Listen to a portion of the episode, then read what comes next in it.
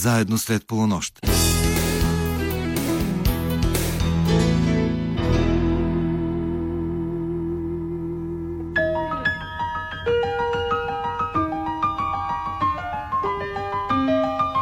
Добра нощ, скъпи слушатели! Вие сте на вълните на програма Христо Ботев на Българското национално радио, където вече звучат встъпителните акорди на предаването Среднощен експрес. Екипът, който ще работи за вас в следващия час и половина, включва редакторът Ивайло Стефанов, музикалният редактор Тошо Йосифов и звукорежисьорът Росен Григоров. Аз се казвам Йордан Георгиев и съм истински щастлив да ви споделя, че тази нощ ще ви срещна с едно слънчево, невероятно талантливо и истински вдъхновяващо момиче, което на 20 годишна възраст се превърна в една от най-бързо прогресиращите млади изпълнителки на българската музикална сцена. Иначе казано, наш гост днес ще бъде певицата Дара Екимова, дъщерята на незабравимия и непрежалим Дими от Сленг. Дара, която вече все по-уверено върви по неговите стъпки, по неговият път, но със свой собствен, ясно разпознаваем почерк, с който печели и все повече фенове. Ще се опитаме в хода на разговора да се върнем към началото на този нейн път, да поговорим за символичното предаване на штафетата от страна на баща й, с което сякаш стартира нейната кариера. Тя направи един впечатляващ виртуален дует с него, включи се в трибют, посветен на творчеството на Сленг и написа специална, изключително красива песен за Дими, която разбира се ще чуем в днешното предаване. Освен това ще потърсим отговор на въпроса как най-често се раждат нейните песни, кои са основните източници на вдъхновение, които й помагат да твори тази силно въздействаща музика, която прави. Ще ви представим най-новия и хит от преди няколко месеца, песента Бягам, както и разбира се всичко това, което и предстои от тук нататък, колко близо е Дара Екимова до реализацията на първия си албум, който със сигурност феновете и чакат с нетърпение, и в по-дългосрочен план, докъде се простират най-красивите и съкровенни мечти, тъй като и тя, както и мнозина други наши гости тук в предаването, е истински непоправим мечтател – в минутите след 1.45 ще чуете и второто издание на рубриката В диалог, което ще ви представи актрисата Славена Зайкова. Разбира се, днешното издание на предаването Среднощен експрес ще премине изцяло под знака на музиката на Дара Екимова. Започваме именно с нейният дует с баща и Дими, песента Мой свят.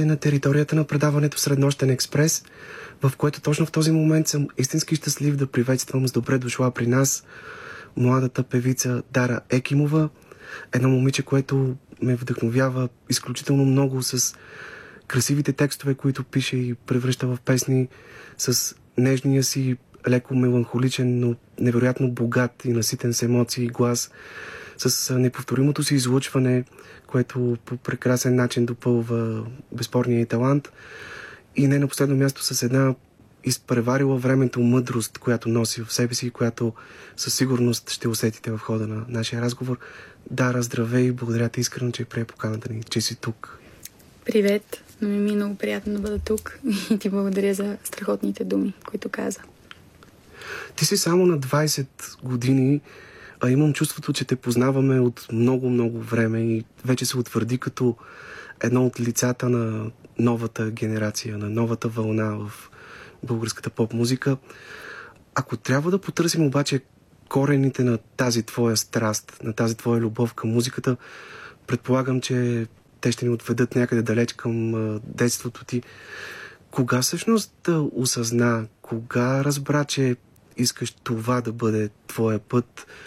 Със сигурност голяма роля за това, предполагам, е изиграл и факта, че този твой талант е генетично наследен както от баща ти, така и от твоята баба, която е пианист, ако не се лъже, завършила музикална гимназия, дори е преподавала пиано и доколкото знам, много ти е пяла, когато си била малка. Тоест има една такава приемственост и на съзнателно и на подсъзнателно ниво при теб, което не е никак случайно.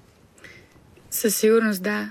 Ам, ти си прав, че някакси заради семейната среда, в която съм попаднала случайно или не, макар че ние с майка ми много често а, си споделяме помежду си, че вярваме в това, че няма случайности, че децата избират родителите си абсолютно съзнателно. А, но да, израснах някакси пред очите на хората покрай родителите ми. А, и въпреки това се боря с зъби ногти за мястото си на, на българската поп сцена и ще го правя винаги, защото то каквото и да, да правиш, ам, никога няма нищо да, да, да остане така, просто защото си положил някакви усилия някога и не може да разчитаме на даденост. Ам, ти чак ме изненада с това, което разказа за баба ми, защото много малко хора го знаят. Даже съм чудена откъде го знаеш. Зачуди се дали не си си говорил тайно с нея. Но не. така е, да. Между другото, освен баща ми, от който може би най-много така имам вдъхновение и повлияно и, и творчеството ми и изобщо посоката, в която съм тръгнала. А, дядо ми пък свиреше неговия баща. А, свиреше също чудесно на пияно. А, майката пък на майка ми, а, другата ми баба, както ти каза, е била учител по пияно. Изобщо, да. А вярно ли е, че Дичо, бившият вокалист на D2, е човекът, който е открил таланта ти и е дал един така начален тласък на пътя ти в музиката? Още от много малка, а, може би бях на 3-4. Родителите ми ме записаха на детска вокална група, баща ми. А, като те са били... Бом-бом. Точно така, да. Те са били хора, които вярват в това, че детето им а, трябва да ходи на, на всевъзможни а, занятия от всякакъв характер.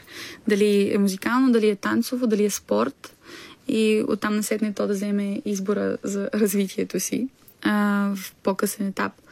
Но Дичо а, даде, както ти каза, тласъка на м- моето желание да се занимавам индивидуално. Тоест да почна да ходя на а, вокални уроци при неговия вокален педагог. Лилия Михайлова се казва тя.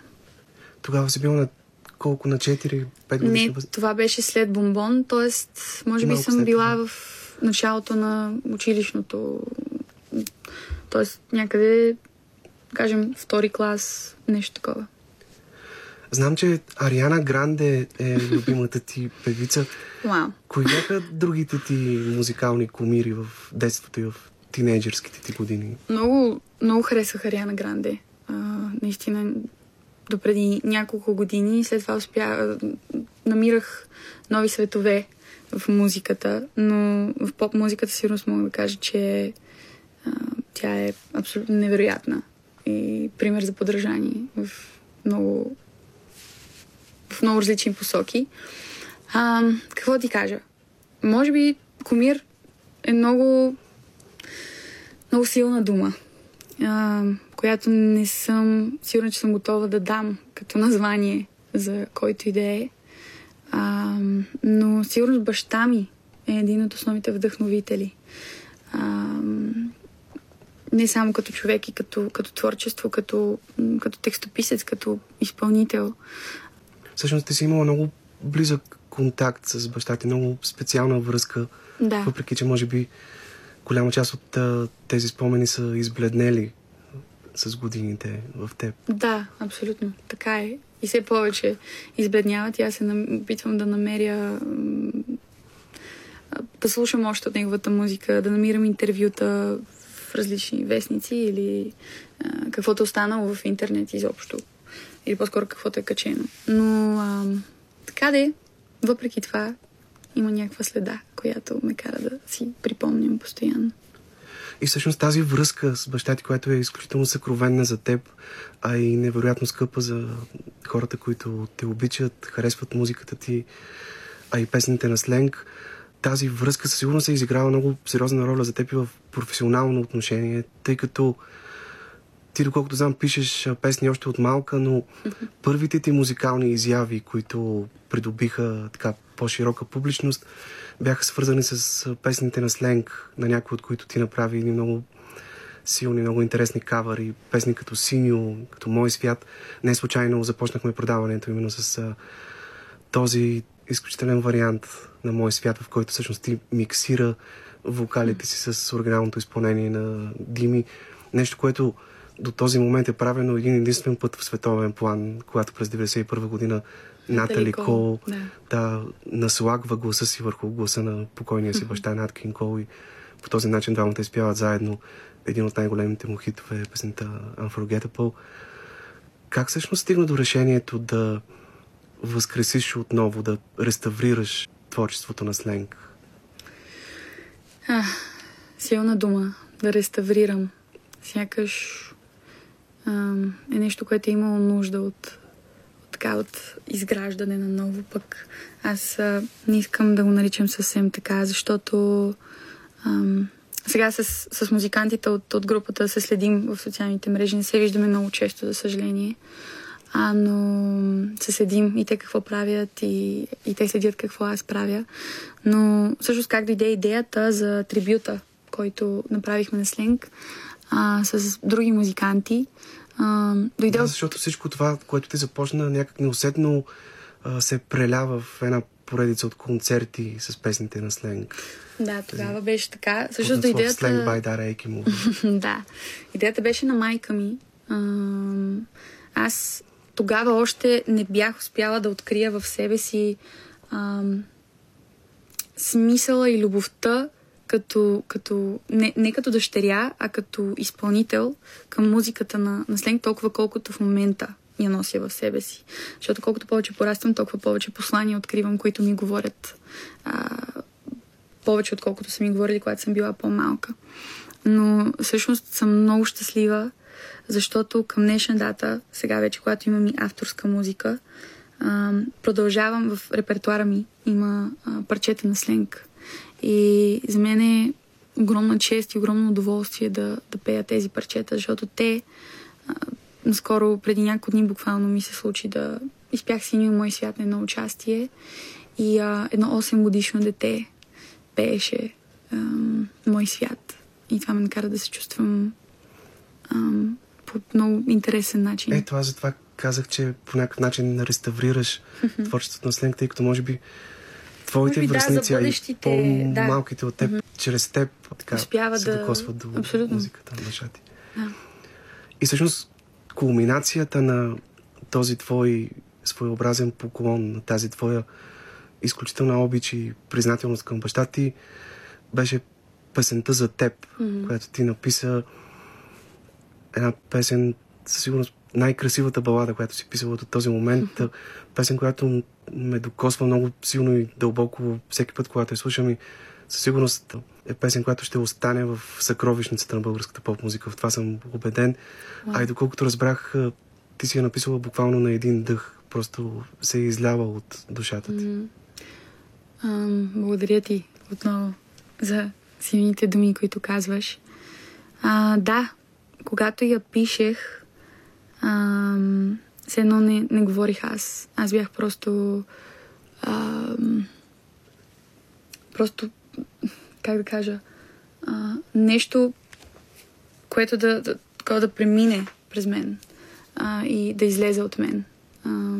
Сякаш посланието идваше от друг свят. Така се чувствах, защото ам, обичайно, когато съм сядала да пиша текстове, мисля и структурно, и, а, и смислово, и, и, и за рими, след това поправям думи и така нататък, и така нататък, докато а, за теб я написах наистина просто е така, на един дъх, както ти каза.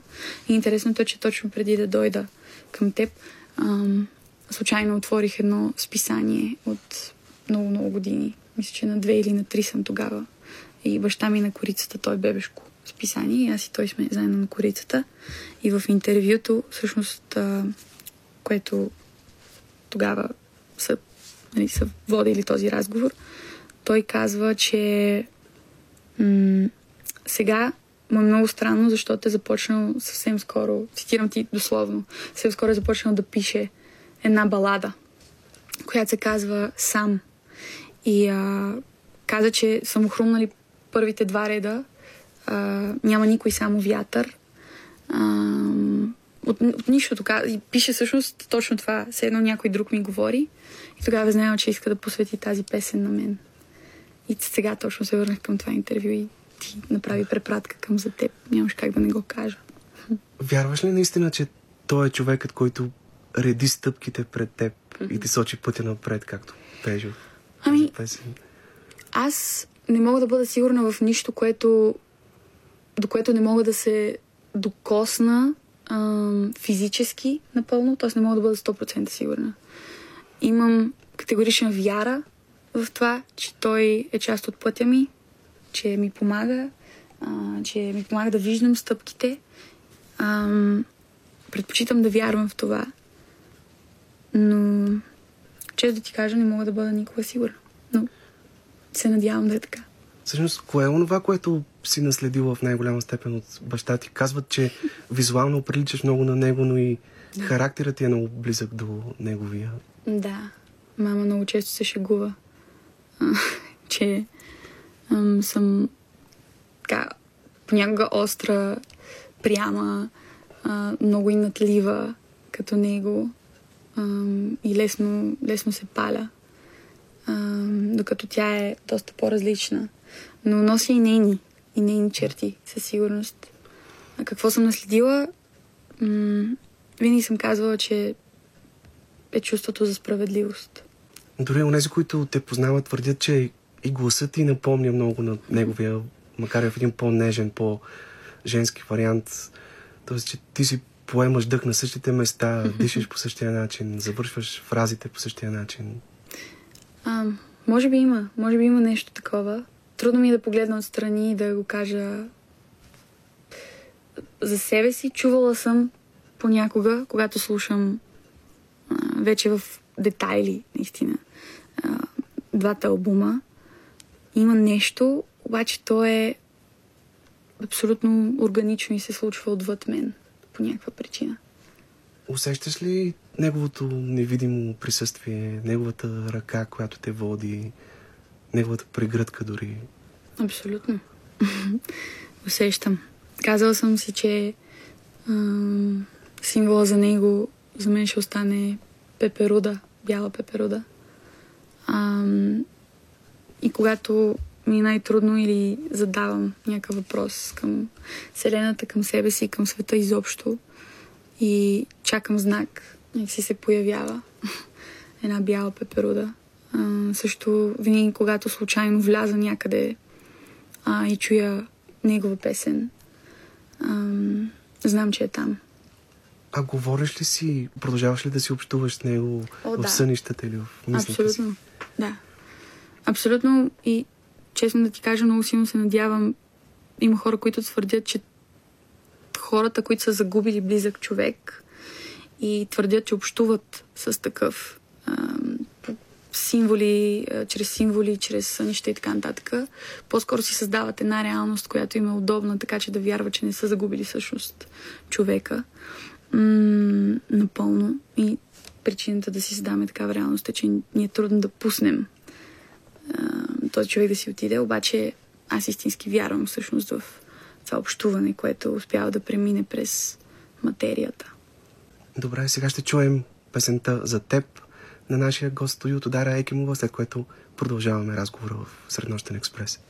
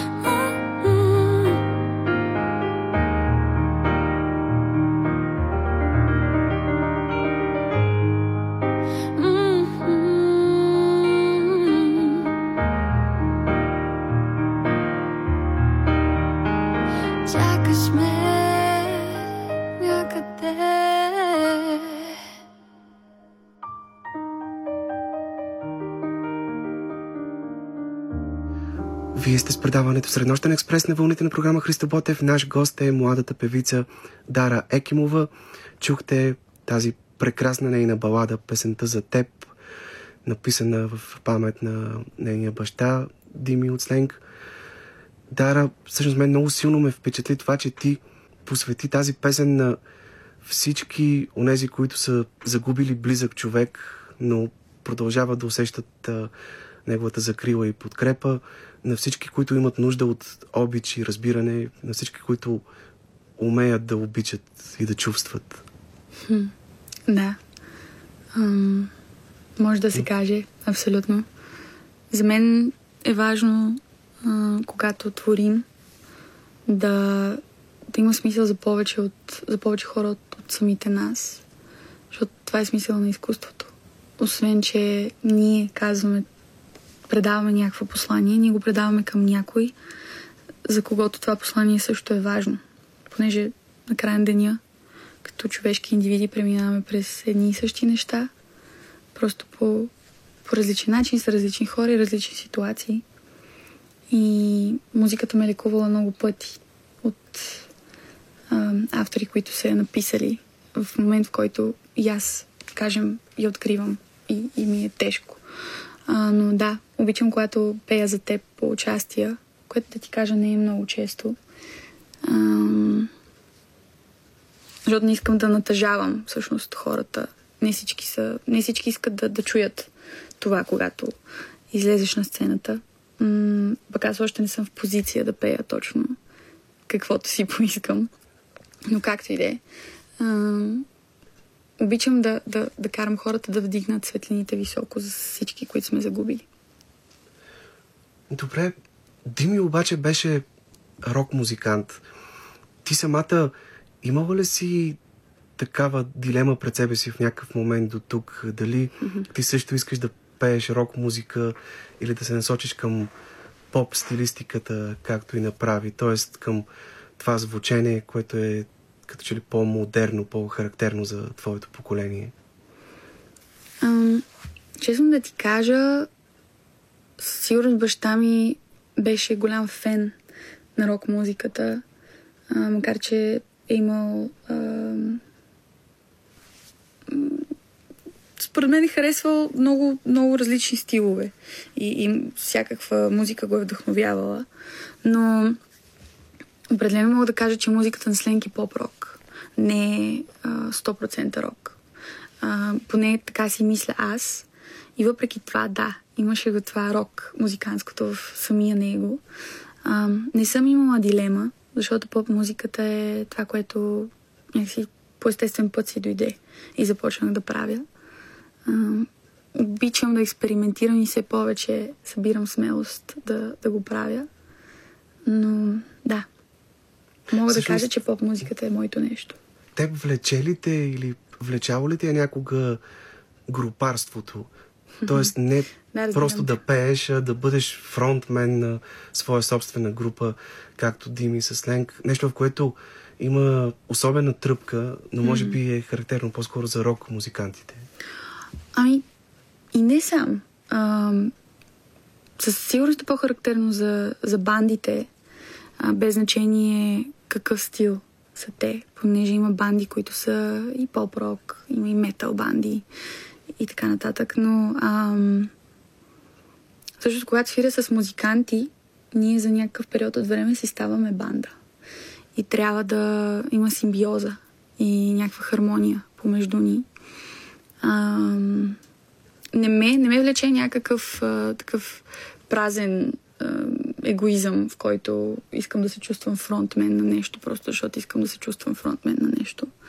Но определено чувството да имаш... Там е в смисъл да се чувстваш част от колектив, mm-hmm. от нещо, което правите заедно и Ето да, група. това е. А, всъщност това е най-хубавото нещо. Когато имаш хора до себе си, а, за които свирите заедно и усещаш магията на, на живата музика и на, на, на, на екипа. И на това, че вибрирате на една частота в този момент. Ние чухме преди малко тази прекрасна и много изповедна за теб песен. Ще чуем и други твои песни. В този смисъл, как най-често се раждат текстовете, които пишеш, тъй като ти си автор или поне са автор на думите във всяка една от твоите песни. Да. А, как се раждат? Ами, много ми е трудно да пиша, когато не съм преживяла нещо, което да ме разтърси. Независимо в какъв аспект. Може да не е в негативен, може да не е свързано с болка. Но силно преживяване, което да ме накара да искам да напиша песен.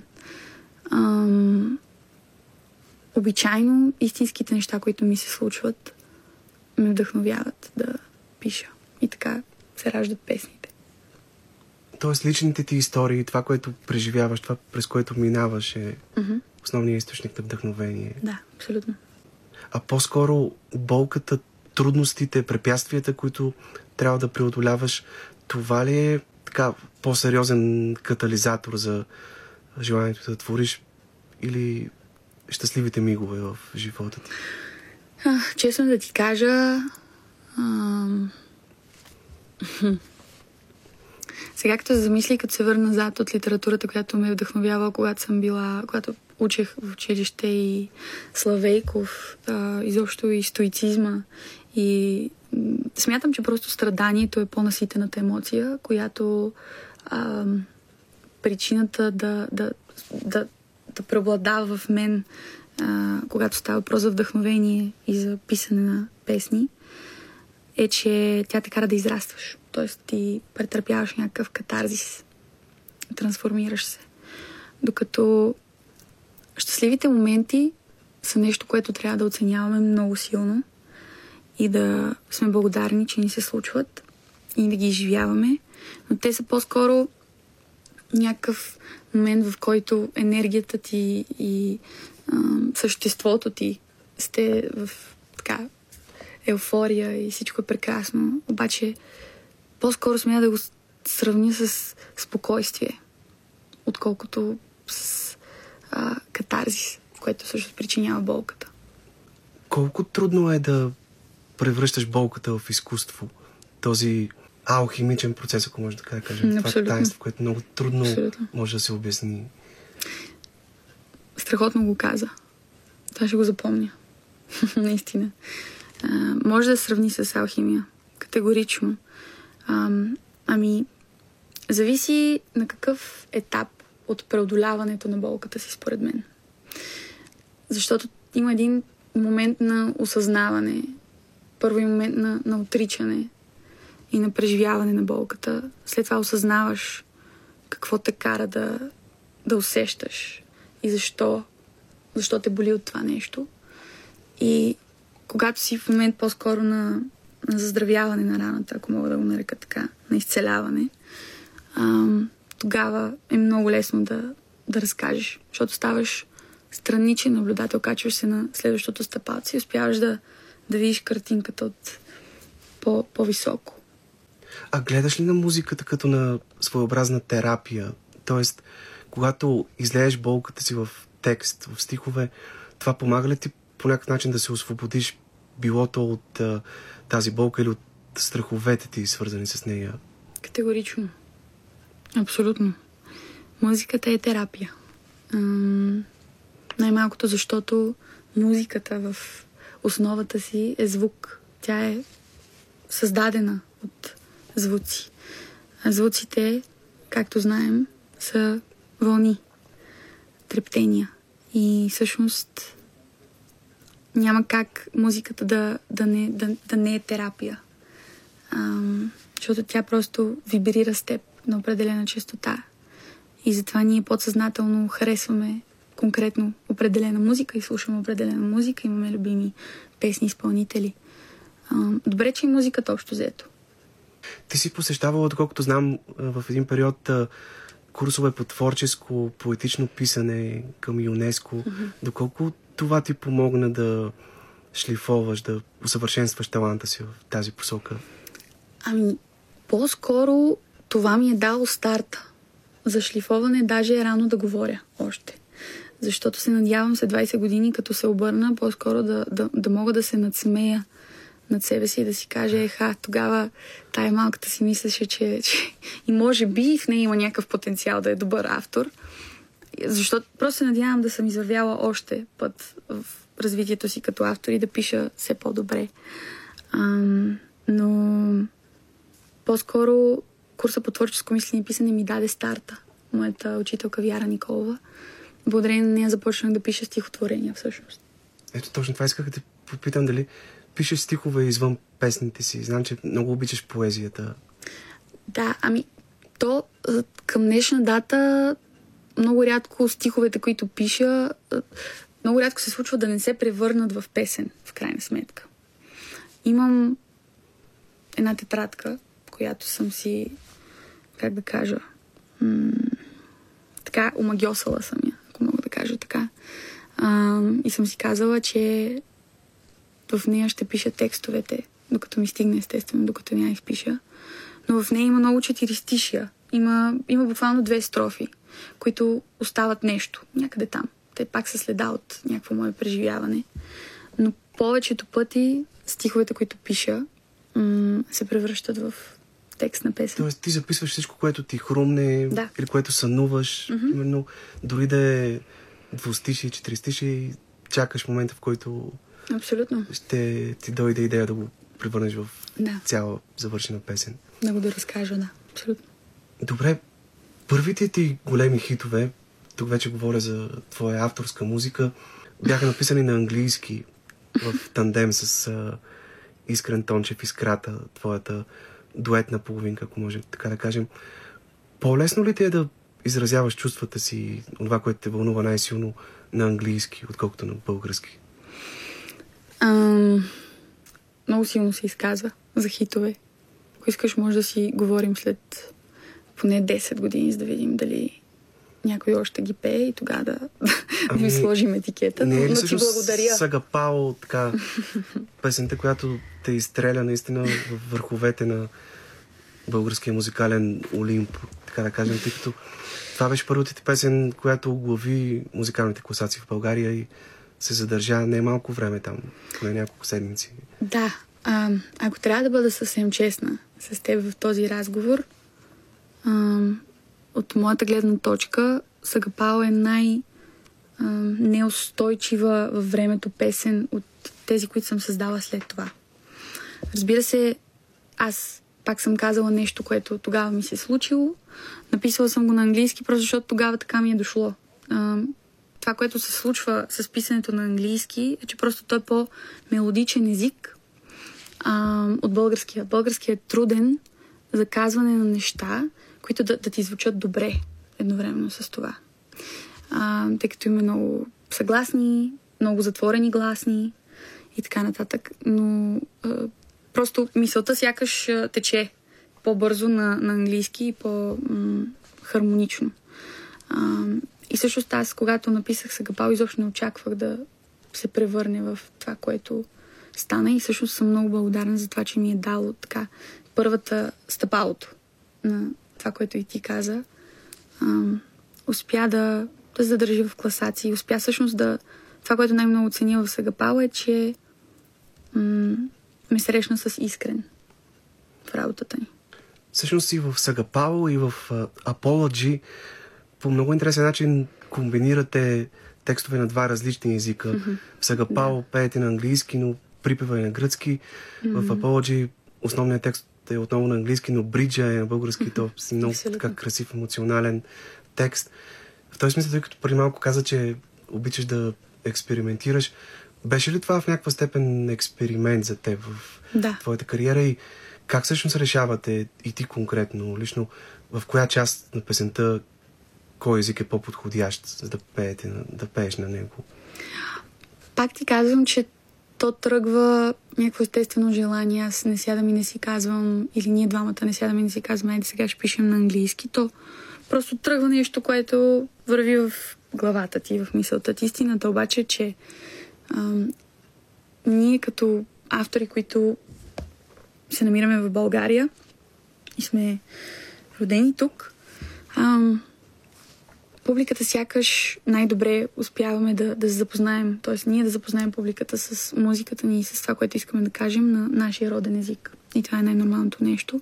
И съм щастлива, че все повече и повече а, пише на български от, от известно време насам. Ще продължавам да го правя, но Просто много искахме да вкараме българския текст на, на, на бриджа на Apology. Добре, ще продължим разговора с Дара Екимова, но преди това ще чуем песента Apology, нейн дует с Искрен Тончев Искрата. сте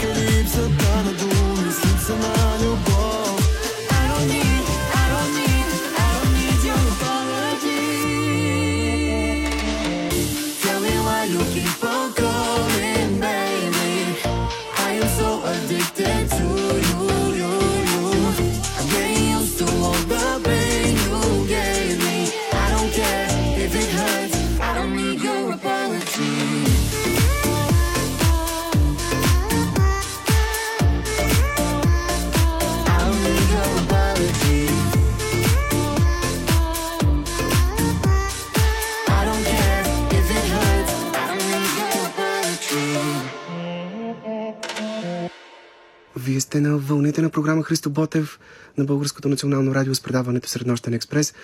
Наш гост днес е младата певица Дара Екимова. Чухме нейната песен на Пола дует с Искрен Тончев Искрата.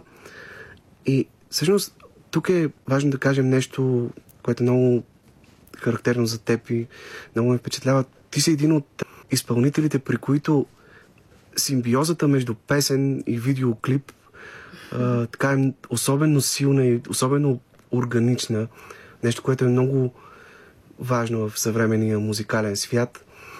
И така както в музикално отношение се връщаш назад и отдаваш почет към предишни поколения, както е в случая с поколението на твоя баща, така в видеоклиповете ти, особено тези режисирани от Бойко Штонов, виждаме едни много интересни цитати, препратки към едни от а, така големите филмови образци в световната кинокласика. Например, към филми като Космическа Одисея 2001 на Стенли Кубрик или Метрополис на Фриц Ланг в клипа към песента Война или едно много интересно намигване към Великият Гетсби и към филмите на Пауло Сорентино в Apology или така в други твои клипове. В този смисъл, до каква степен ти самата взимаш участие при раждането на идеите за тези визуализации и доколко светът на киното е важен източник на вдъхновение за теб? Ам... Първо, няма как да не отбележа, че съм супер изненадана наистина от това, че си успял да, да, да прочетеш и да, да разбереш цялата тази информация и го оценявам наистина. Ам... И ти благодаря. А, Бойко Штонов, както ти спомена, е човек с когото работя от а, втората ни съвместна песен с Искрен, точно Apology. И а, съм много щастлива за срещата ми с него, тъй като м- той е човек, от когото се уча всеки ден. Ам, той има много интересен ум, който даже не знам как да облека в думи всичко, което той е. Наистина аз му се възхищавам истински и смятам, че е един от хората, които са не случайно в живота ми. И определено го приемам като учител по пътя си. В всички, във всеки смисъл на думата учител. Ам, всъщност Бойко е основният двигател на... Той е двигателят на м- идеите. Тоест, всичкото, всяка референция, както ти каза, към кинокласики, а, са изцяло м- неговото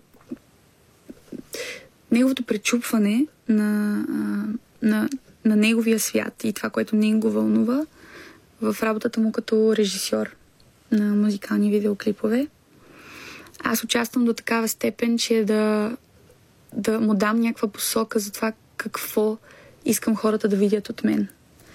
И в какво се чувствам добре и какво можем да покажем заедно на, на хората, което може да бъде предадено само единствено през неговите очи.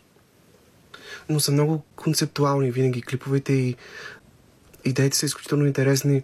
Ето, например, в визуално отношение война и последен дъх са свързани по много интересен начин, като по-новата от двете песни, последен дъх, се превръща в нещо като предистория на война, тъй като да. там твоята лирическа героиня бива отвлечена от mm-hmm. едни извънземни пришелци. И всъщност а, там се разказва и се обяснява как ти попадаш на космическия, космическия кораб, кораб клипа да. към война.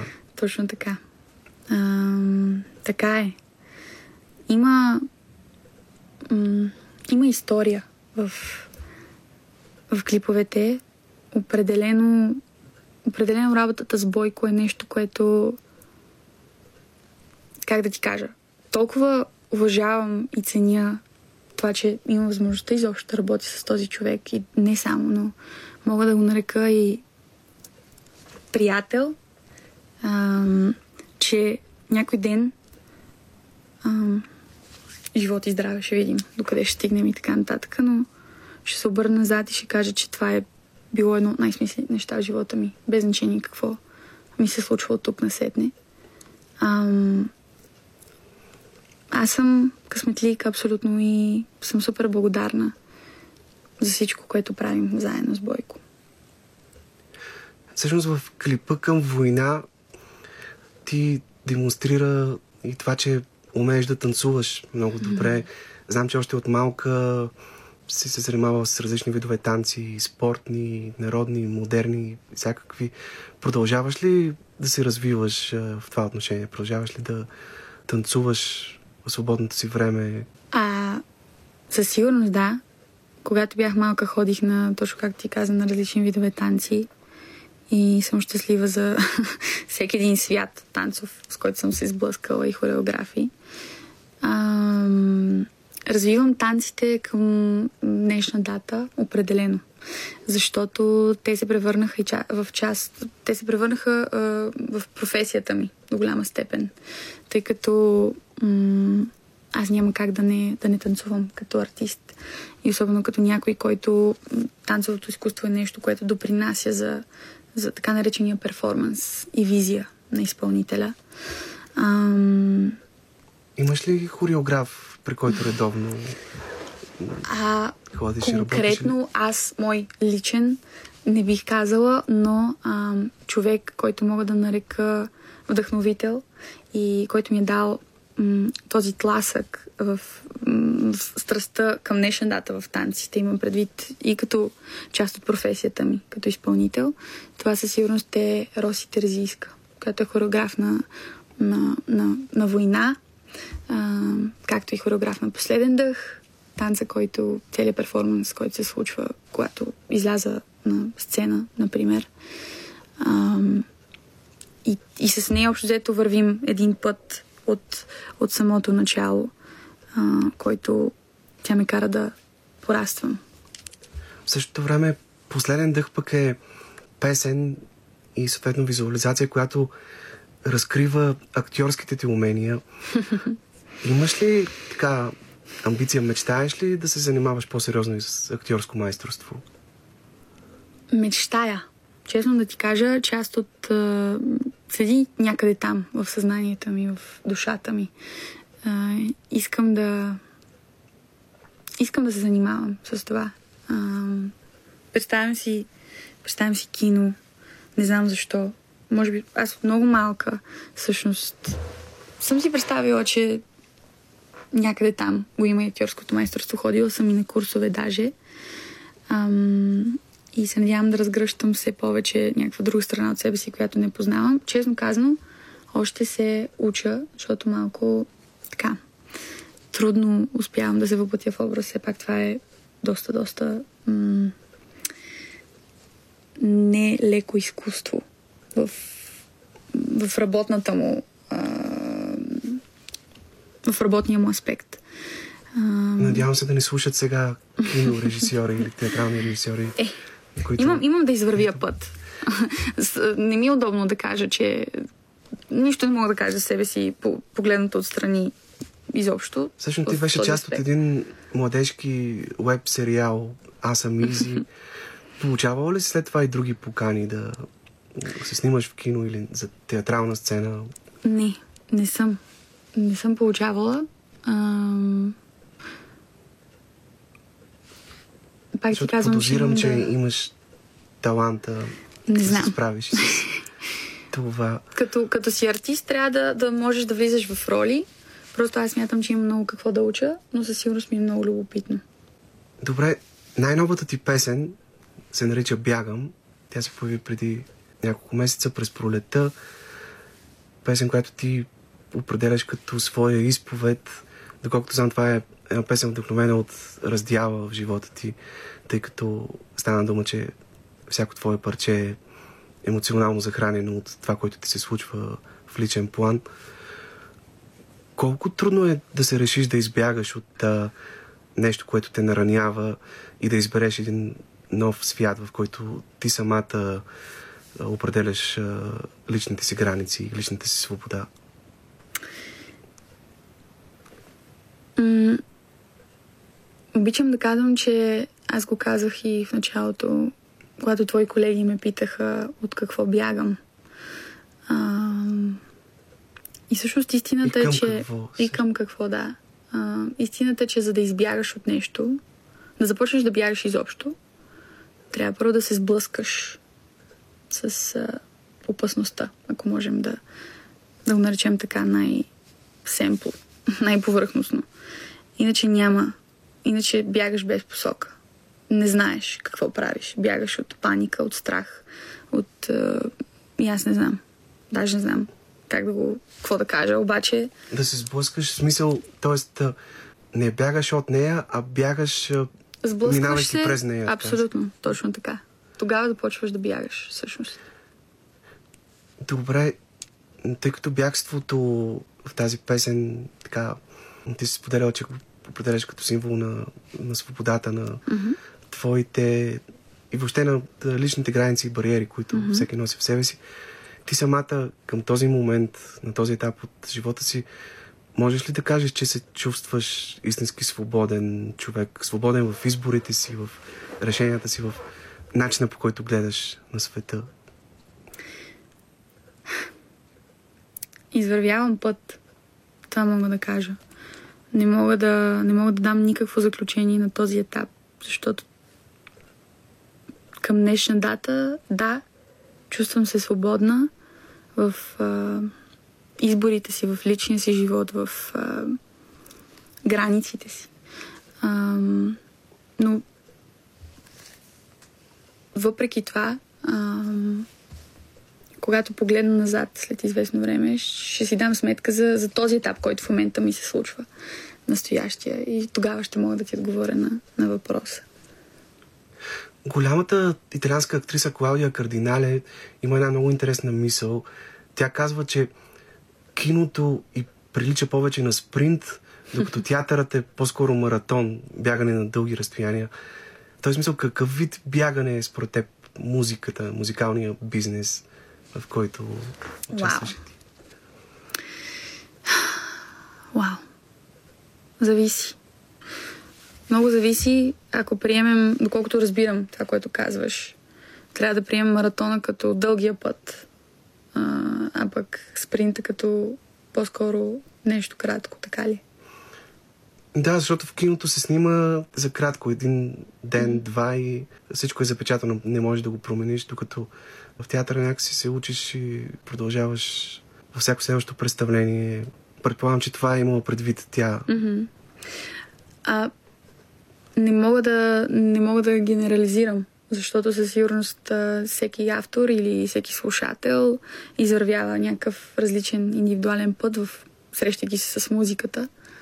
А, просто аз се надявам, че музиката е моя дълъг път. И всъщност тази песен се оказва много важен момент от твоя път, тъй като тя се превърна в първия ви съвместен проект с Virginia Records, в чието музикално семейство беше приета съвсем наскоро. Какво означава това за теб? Ти до този момент беше независим артист, което е може би по-трудният път, по-трудният начин да пробиеш. Какво се променя сега за теб от тук нататък? Хм. Много неща, със сигурност. Сблъсквам се с една структура, ам, в която има екип от хора, които м- абсолютно 24 часа в денонощието работят за теб. А, не само. Нали, визирам всеки един артист, който е в Virginia Records.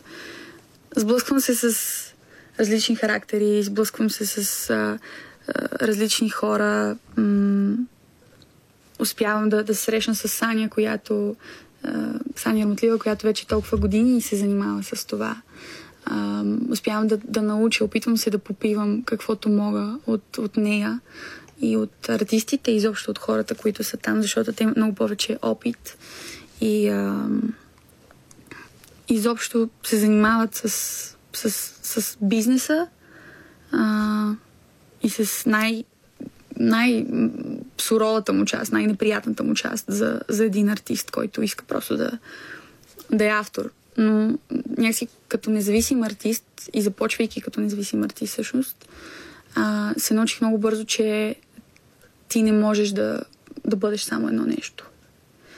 Трябва да бъдеш много неща, защото иначе няма да, да работи. И така. Ще има ли тази есен ново издание на София Songwriting Camp? И ще вземеш участие и ти вече като пълноправен член на Virginia Records? Ха, ами не знам, честно да ти кажа. Чакам с нетърпение да науча. Ам, ще видим. Но със сигурност, а, когато стане ясно, а, и аз много силно се надявам, че ще има София Songwriting Camp и тази година, ще разбереш. Обещавам. Добре. Дара Екимова е наш гост в студиото. Сега слушаме най-новата и песен Бягам, след което Продължаваме още няколко минути разговора с нея тук в Среднощен експрес. Още преди месеци аз и ти стигнахме. Целувки помежду ни бяха само стари навици. Порицаваш всичко в мен и в какво съм се превърнала. А всъщност те вбесява, че над мене нямаш власт. Имам лъжи новини, миналото се изтри. Няма машина на времето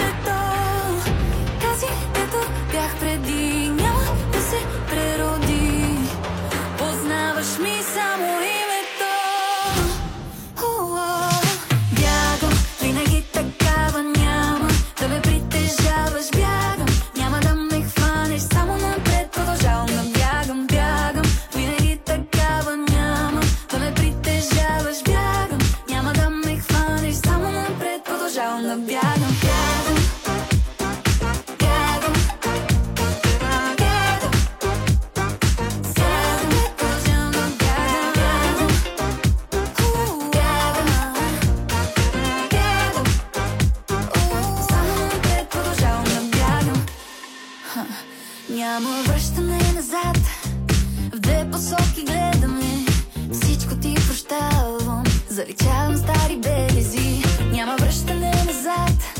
Но ако мина през ума ти Помни, че няма как. Стихия да владееш ти.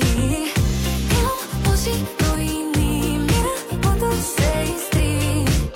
Няма машина на времето.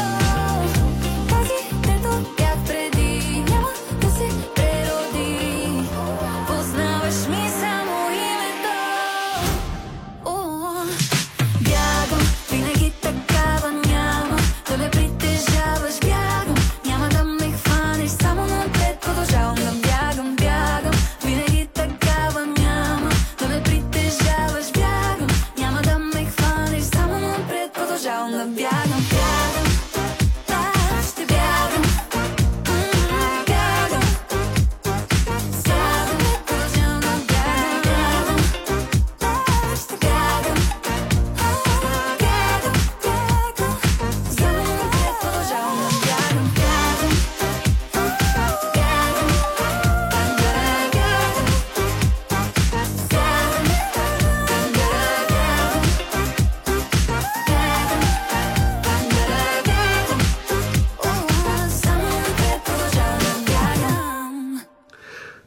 Вълните на програма Христо Ботев на Българското национално радио вие сте с предаването Среднощен експрес. Наш гост е Дара Екимова. Чухте най-новата и песен Бягам. Дара, може би много твои фенове се питат, така че няма как да не ти задам този въпрос. Колко близо си до реализацията на твоя първи албум? Избистрил ли се вече концепцията за него? Как ще изглежда и кога да го очакваме на музикалния пазар? Според мен, като всеки артист, си мечтая да успея да затворя някакъв етап от живота си в албум и да продължа с следващ. А, май е рано обаче и извървявам малки крачки към него. Обмислям пускането на по-кратък албум, EP, така наречено, с, а, да кажем, 4-5 нови, нови парчета, от които няколко от тях да са сингли. Но а, се надявам да, да се случи скоро и албум. Не мога да ти кажа кога. Работя в тази посока и си пожелавам вдъхновение. А докъде се простират така в по-дългосрочен план най-смелите ти мечти? Мечтаеш ли за покоряване на световни сцени, за това музиката ти да се слуша и от хора далеч извън пределите на България, за твои самостоятелни концерти, не само тук в България, но пожелавам ти искрено и на много други места в света. Благодаря ти много за пожеланието. Да но се превърне в реалност. Истината е, че когато бях малка, постоянно пеех в стаята ми. на една- А, не си спомням дали беше дезодорант или един парфюм на майка ми. Имах слушалки в ушите си представях, че до мен има а, танцори, зад мен има огромна банда и съм на многохиляден стадион. А, и всъщност някакси в годините, когато се запознавам и с реалността, и с, а, как ти казах, елементите на това, като независим артист, да успяваш да, да прецениш много повече неща от това, просто да, да напишеш и да завършиш една песен. Ам, ми е трудно да, да, да, да вярвам в детската си мечта, както го правех преди, т.е. световната сцена. Обаче, ако ме питаш за най-най-смелите ми мечти, наистина си представям ам, музиката ми да стигне до най-далечната възможна точка да докосне много хора. М- отвъд пределите на изобщо на, не само на държавата ни. Отвъд пределите на, на всичко, което сме свикнали да, да консумираме като м- потребители на, на музиката, изобщо и на съдържанието. Аз вярвам абсолютно, че имаш таланта да постигнеш неща, които да надскочат и най-смелите ти мечти. Да, да. Ти го пожелавам искрено. Надявам се, благодаря ти от сърце. Аз бях много впечатлен, когато разбрах, че учиш не е нещо свързано с музиката, а си избрала психологията. Учиш психология в Нов Български университет тъй като това е моя много любима специалност. Как се запали всъщност по тази дисциплина и кое е най-ценното, което ти дава психологията от гледна точка и на възможността да адаптираш знанията, които получаваш там към кариерата си, към поведението си на сцената, към комуникацията с колегите ти, с публиката? Сега ще призная, че не съм много сериозен студент, за съжаление. И няма да се оправдавам изобщо. Просто ще кажа, че не съм много сериозен студент и искам искрено да намеря ам, времето и силите да успея, въпреки всичко, да, да завърша в някакъв етап ам, образованието си и в тази специалност. Запалих се по психологията още в девети клас, в началото на гимназиалния етап, когато просто мисля, че тогава започнахме да учим психологията, която към онзи момент учим в някакви много базисни рамки. Но въпреки това, тези рамки успяха да запалят в мен интереса, любопитството и изобщо погледа ми а, върху човешкото съзнание, мотивите за човешкото поведение. Ам, исках да, да, се, да се опозная все повече и повече и, и не само себе си, но и хората около мен. И към днешна дата това продължава да е така. И... Помага ли ти в а, работата ти? Прави впечатление, например, че по време на концертите ти си много активна в комуникацията с публиката. Нещо, което е много ценно, много важно, въпреки че, доколкото знам, в, в, така, в личния си живот се определяш по-скоро като интровертен тип човек. Ми, то, какво да ти кажа, може би някаква, някакъв, някаква смесица между двете, защото на мен ми се налага да бъда екстровертна. Няма как. Но ам, не мога да ти кажа какво съзнателно прилагам от психологията, тъй като и аз, както ти казах, не съм навлязла толкова, не съм изучила толкова в детайли а, психологията, че не мога да я прилагам. А, особено в, в професионалното си а, занятие. Но комуникацията е едно от основните и много важни неща с публиката. А понеже в песента за теб пееш може би в следващ живот ще искам безвремие за теб и мен.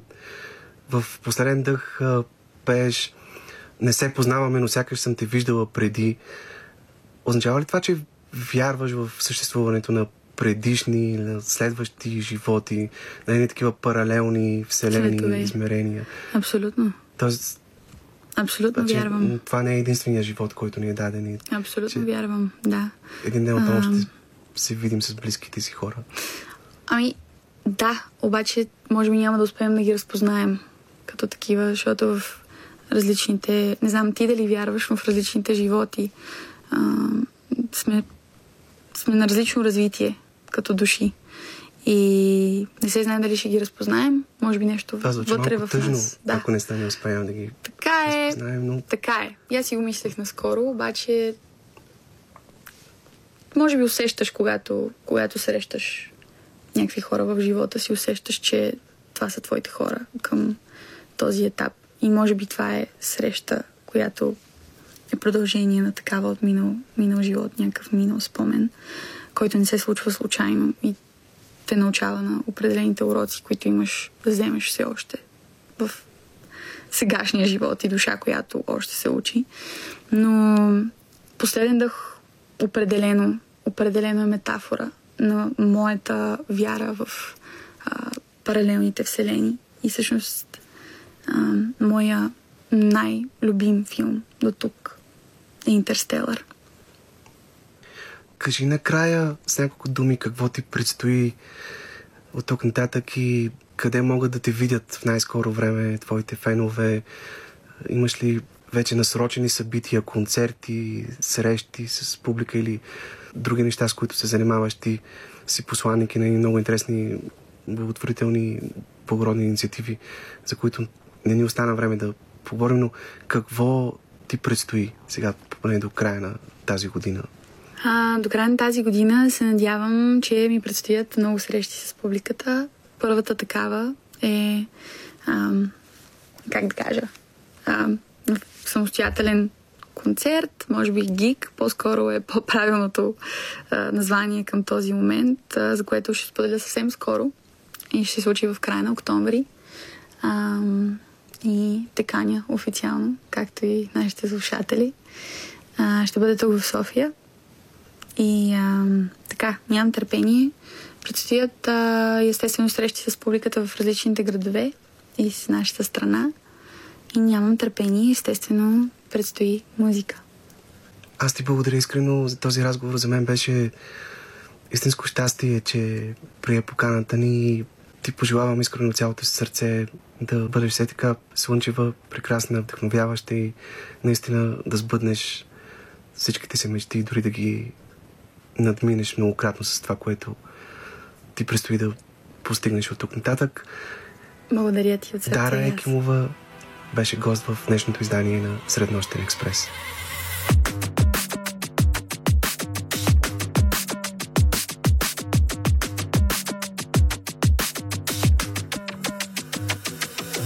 Размена единица прошка Превърна розите Които пак ми носиш Не ме наричи твърде сложна Никога не ми зададе Точните въпроси. Колекционерни спомени това ли се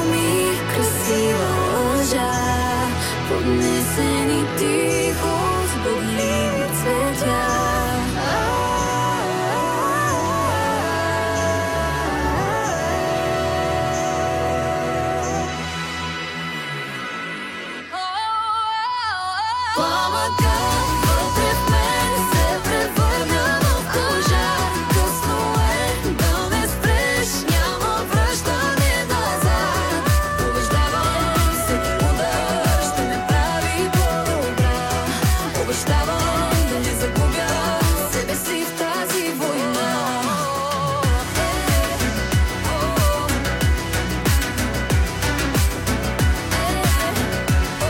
Себе в тази война Вие сте на вълните на програма Христо Ботев. В последните минути от днешната ни среща в Среднощен експрес ви предлагаме да чуете второто издание на рубриката В диалог, която ще ви представи актрисата Славена Зайкова.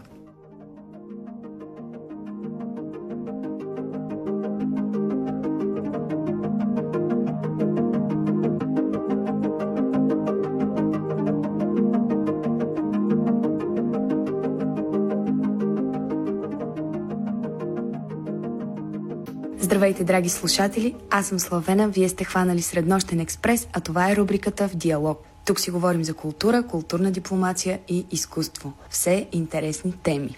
Без да губим повече време, започваме с кратки новини в тази сфера.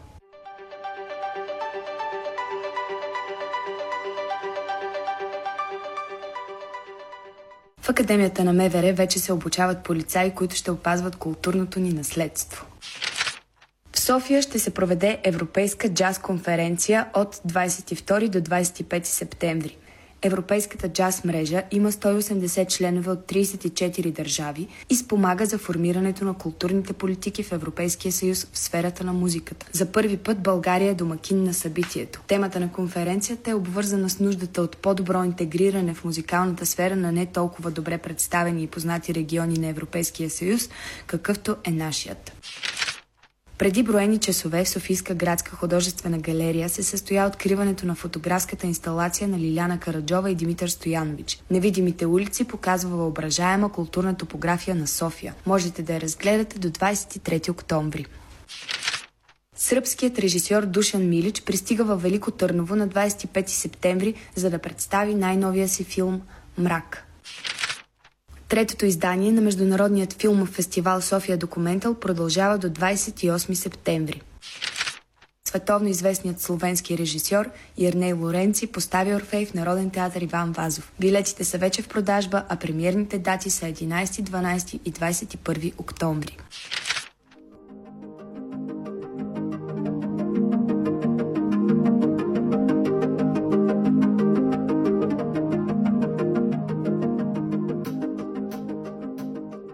Вълнувам се да ви представя с кого ще влезем в диалог тази седмица. В следващите минути ще си поговорим за страната на изгряващото слънце с госпожа Николина Радивоева, представител на Културно-информационен център към посолството на Япония в България.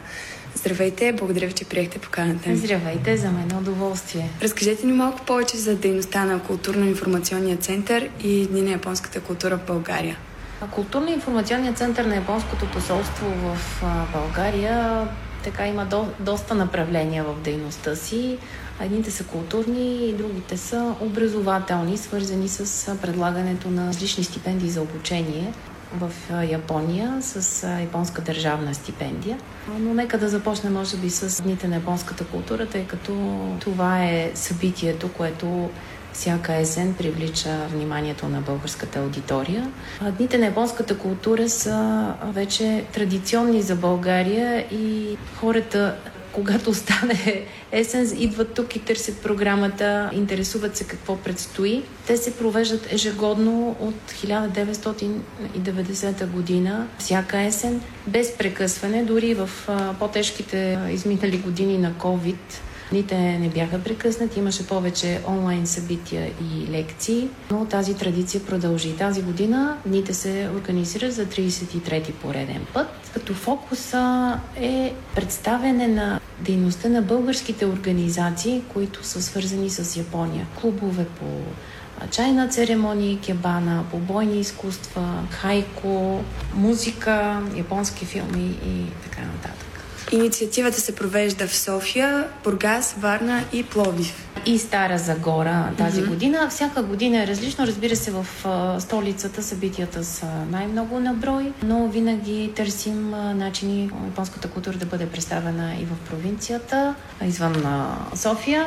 Много често имаме събития в Казанлък, града на розите, който поддържа традиционни отношения, приятелски отношения с Япония. Разбира се, Варна, Бургас, Пловдив, Стара Загора и така.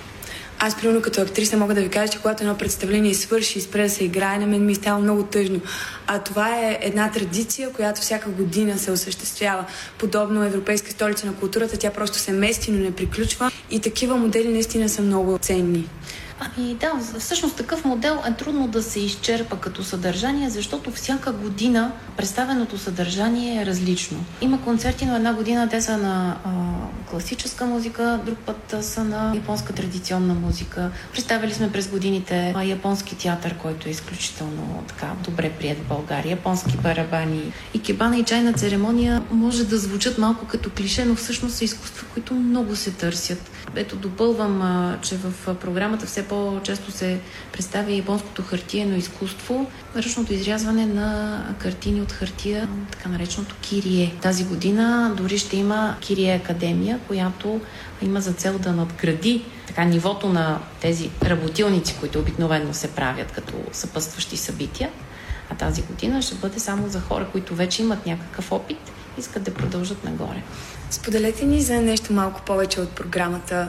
Програмата и тази година е богата на изложби, лекции, концерти, но може би един от интересните акценти, който искам да спомена е Деня на японските бойни изкуства и традиции, който ще се състои на 8 октомври, съботен ден от 11 часа на площада пред НДК.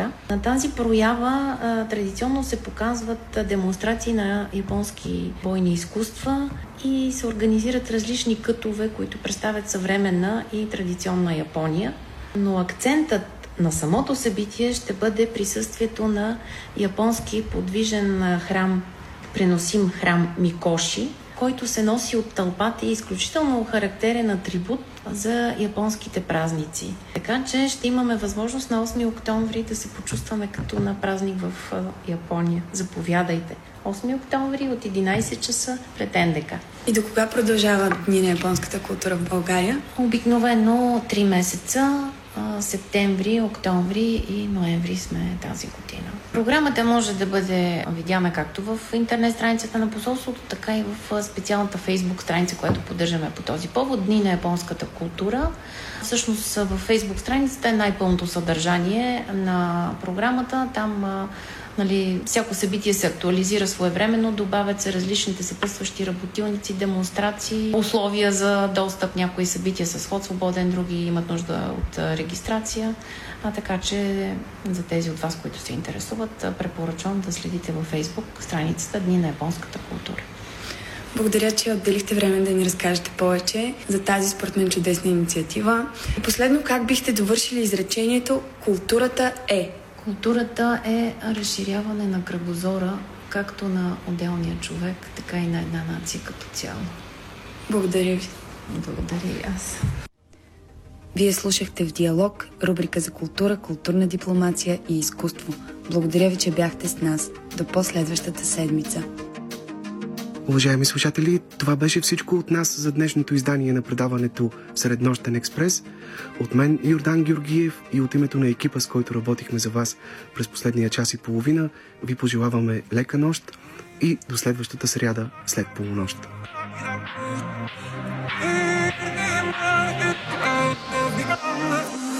Не се познаваме, но сякаш съм те виждала преди.